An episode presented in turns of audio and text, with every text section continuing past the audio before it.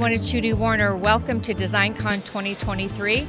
We're here with the ecosystem booth with the first keynote speaker of the exhibit day, who's Devin Billings, who is Devin. I'm going to let you say what your long title is and tell us a little bit about your role at Boston Dynamics. Sure. Um, my title today is uh, Associate Director of Electrical Engineering Research and Development. Um, so that means uh, I'm part of a research and development team um, developing electrical technologies for future generations of robots. Okay, so because I was here setting up for having this conversation with you, I'm sorry I missed it, but I've already heard the buzz about it. So, can you tell us a little bit about? Um, I read in your abstract about sort of next gen things that's really going to break down some barriers to robotic development specifically, and it sounds like you're really at the pulse of that work. So, can you tell us really what you covered in your talk and what you're excited about today? Yeah, I mean, I think um, I think when people think see our videos for robots, uh, they don't really think about all the electrical engineering that's embedded all throughout the robot. And so, you know, one of the purposes of my keynote was to get electrical engineers excited about the industry of robotics, and and that all these incredibly diverse aspects in the field of electrical engineering are present. So, you know, um, battery design and high-speed data systems and networks and embedded uh, microcontrollers and mixed signal design and analog signal conditioning and high density compute efficient compute all this stuff is going on in the robots and um, we're so captivated by like how they behave that you don't think about it you know?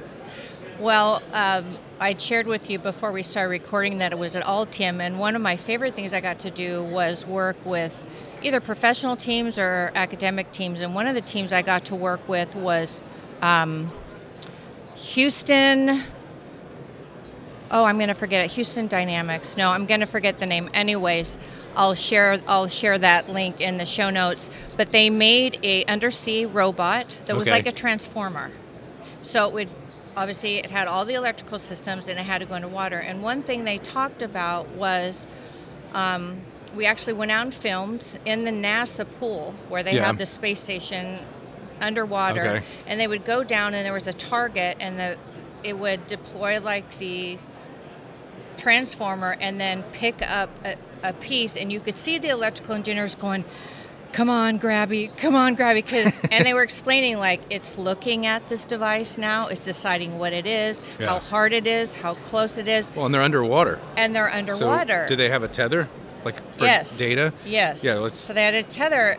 But what impressed me about that because i'm such a fan of all the boston dynamics amazing marketing videos is i when i see all the degrees of motion say that atlas have or that spot has and seeing how long it took this robot to think about grabbing something and then watching your robots do parkour my mind sort of exploded Yeah, that's the idea. It's like we we want to make a robot that acts the same way a human would or an animal would or you know has that sort of like inspiration behind it where it's like it's just graceful and does the thing the way you would expect any person to do the thing or you know or an animal to jump across some rocks or something like that. That's the whole goal. But underwater underwater robots are amazing and what's so fascinating to me about underwater robots is when you really go to deploy a robot like that, you don't have a wireless communication link to the robot, so it's got to go do the th- everything on its own. I'm Yes. sure that's what that team is working on. Yes. Yeah, I'm a fan of all that stuff. Right. Plus, you get to do, well, a lot of those companies get to do ocean trips and stuff like that. Right. yeah, they're cool. Well, I know I for so many years I was in the the really high end PCB industry, particularly in RF and mm-hmm. microwave. And people, you know, the civilians would ask me what I do for a living, and I can never explain that, as you know. And I say, well, I get to go on the best field trips on the planet. Yeah, yeah. I, I can imagine it's hard to explain RF PCB design to like, you know, random people. But So, what are some of the challenges you have? You know, on the back side of what we just unpacked is the amazing integration of all those disciplines makes this graceful moving robot. So, as an electrical engineer who has seen across all those challenges, what has inspired you, challenged your team? Uh, you know, to me, you get to go live in a Well, happy field trip every day. it's not Is it- hard. you know, like you just you see the robot do a backflip in person. It's pretty inspiring, you know. Yes.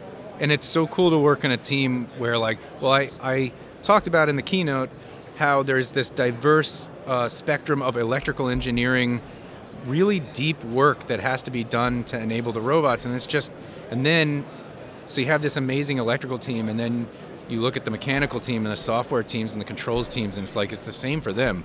They're doing like this huge array of orthogonal work. Like it doesn't all fit together neatly, and it's like the the thing that makes the robot so awesome is that we fit it together neatly. You know. And Yes. it's like it, it's a it's a fascinating field. Yeah. I really appreciate that, and it's really the inspiration behind the podcast is meeting engineers like you because it really is an ecosystem that needs to be dissimilar parts being put together in almost a dance, right? It's, yeah, yeah, and it's team collaboration. Yes. It really, it really requires the right kind of collaborative culture, you know, and it not just requires it, like you just want it to be collaborative because it, you know, like every day when we design something, it's like uh, electrical engineers, mechanical engineers, controls engineers, like roboticists and software engineers, and you can't it's like we're balancing everything between them all the time. It's kind of like an awesome workflow. So, So, um, you were talking specifically, at least in your abstract, was talking about some progress specifically around chip design. What are you inspired about, excited about? Because you mentioned having new breakthroughs um, kind of on the horizon. yeah, well, well, you know, you have this whole electrical engineering, electronics industry continuing to make progress, and when the industry makes progress, we can make progress. Like Right. They're everything they're doing. You know, a a more powerful microcontroller comes out with more peripheral interfaces, and it's like you know. That we look at that and go, oh man, that opens doors that I didn't have open before, and I can make my design smaller, and I can have more data in and out, or whatever. Um, and that's true for like all the areas in electrical engineering. Power management is like this unsung, you know, power regulation, distribution, and management is like this unsung challenge. Like, Yes, you know, it is. and it's like pervasive everywhere, and you just gotta learn it and be good at it. And yeah, and so when a company like uh, you know comes out with some next generation product that helps you regulate power in a smaller package or integrates a bunch of power management features that weren't there before, well, then we use it. Right? It makes Right. the robots better. So, Right.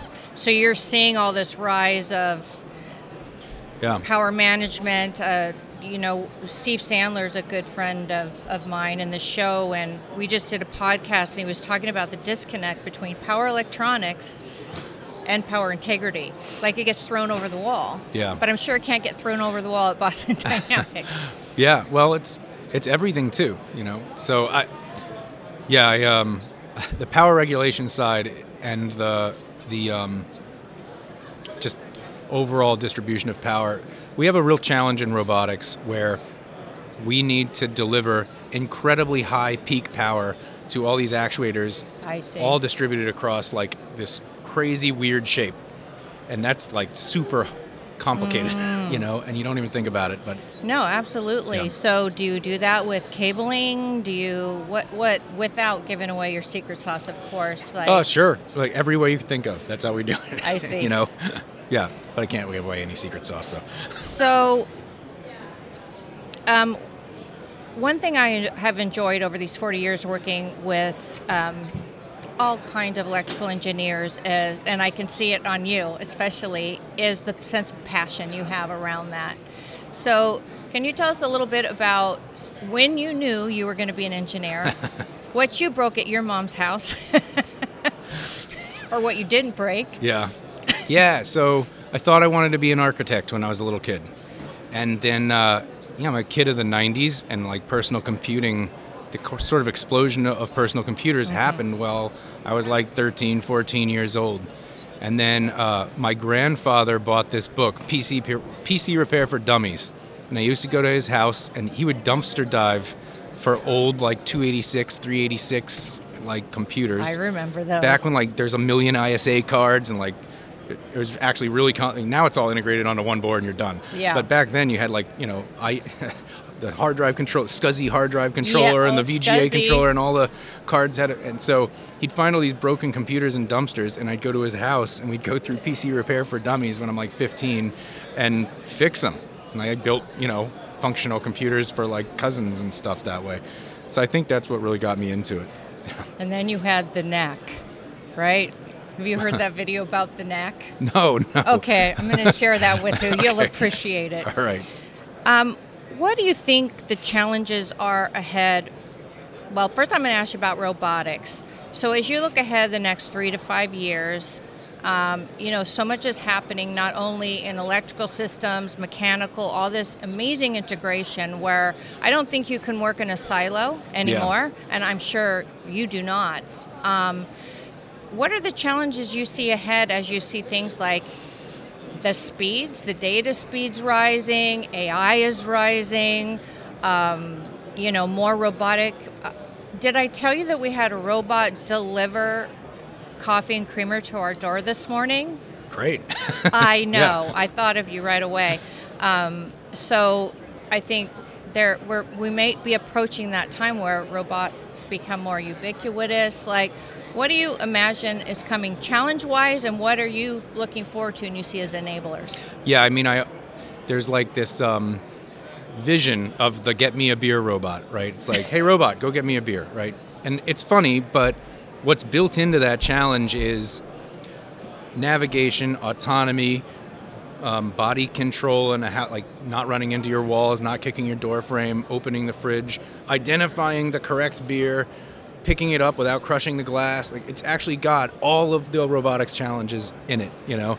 So um, yeah, what do I think are the big challenges? Uh, I think optimizing compute for better power efficiency is a big Okay. one. Uh, I That's a think good one. I think um, there is a model that is pretty pervasive that edge devices send their data to the cloud and then the cloud sends it back and you Mm. Yes. Mm-hmm. don't need that much compute at the edge and that's not true for robotics So- Okay.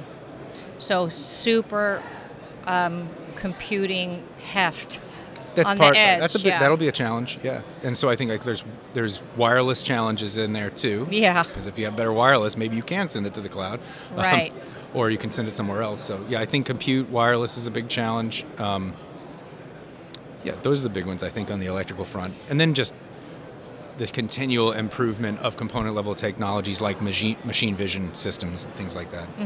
What what role does machine vision play on? A lot.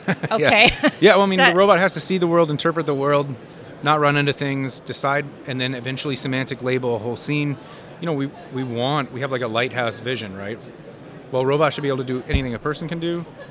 Um, so it walks through where we are now. It should be able to identify the bottles of water on the table and the microphones and the phone and understand what it can do with those things. Um, so yeah, I mean, that's the idea of what we want uh, robots to be able to do in the future, and so that's a lot of compute. so Yeah, it is. Yeah. It looks easy on the surface. You guys make it look flawless, and we all, obviously, by the by the millions have of you seen views the that blooper reels? the blooper No. reels are out there. You got to okay, check them out. we're gonna check those out. So no, I haven't seen the blooper reels. I have seen a couple of the fumbles, like when Atlas did not pull off the Yeah. flip, it can crash pretty hard sometimes. and it's like it's all part uh-oh. of it, Yeah. know? So um, now, most engineers I know, and I'm geeky enough to to love those videos and watch them like everybody else. Um, you know, there's a lot of buzz in the industry right now about there being a short of a shortage of um, electrical engineers in the industry. Uh, I imagine everybody wants to work at Boston Dynamics. Do you ever run? Uh, a lot of my colleagues in the industry are like, we're having trouble sourcing engineers. Has that been a problem for your team? I mean, yes and no. We have a lot of like we're you know we're we're sort of a prominent company. People know about us, so we do have a lot of um, people that apply for roles. Um, I guess I would say that you know it, it's it, that doesn't mean it's easy to find talent. You know, and um, the thing I, I think I'd want to get across to electrical engineers is we're looking for electrical engineers, not necessarily robotics engineers. So, Hmm. you know, a background in robotics is certainly not a requirement to work at a robotics company. And we are dealing with all the same challenges that, like a lot of other people at this show, are, are dealing with signal integrity, power delivery, um, batteries, all that stuff I talked about. So, you know, um, robotics doesn't need to be a credential for you to apply to a robotics company. Uh, any expertise in any of those fields qualifies you, at least in part. And so, you know, I guess I would encourage everybody out there who, who are, is is passionate about electrical engineering. Think about robotics. You know, we need we need you guys. yeah, right. Well, that's a that's an exciting, inspiring um, message, I think. And thank you so much. I, it really has been my honor. I've been as geeky about Boston Dynamics and the work you've done. Um, on a fun note, I was doing a little bit of research on you about you trying to onboard some kind of power system onto Spot. It was something about margaritas. I don't know. Do you know anything Yes. about that, Devin? Uh, yes, I. my friend Max and I designed the margarita payload. Uh, so we made Spot. well, we made Spot. Um, we it has payload ports. The first payload we were going to, we were like, well, we should make a payload as a design validation of our payload ports. What should we make? Well, uh, now I'm. He owned a 18 volt cordless margarita maker, and it says a lot about him. but um, so we were like, we could totally put this on the back of the robot. I uh, did a little PCB to regulate robot power to 18 volts and provide power to the margarita maker, and we, he did a little mechanical mount, and we had the robot walk around and serve everybody margaritas at a company party. so Well, you are in the right place this week. Let me tell you, um, you, you people here will love that story because every engineer I know could relate to that story. so again, thank you so much. Sure. I hope we have a chance to talk again. Thank you so much for investing the time to come here. I'm sure you're going to be a huge inspiration to a lot of I hope engineers so. here. I, I hope uh, I hope people get fascinated and interested in robotics. Well, we need more passionate engineers like you. So thank you so much for Sure. joining us today and taking time out of your busy schedule. And and uh, thank you to Boston Dynamics for all your work that really inspires the whole inju- industry. Thanks. Glad to be here. Thank you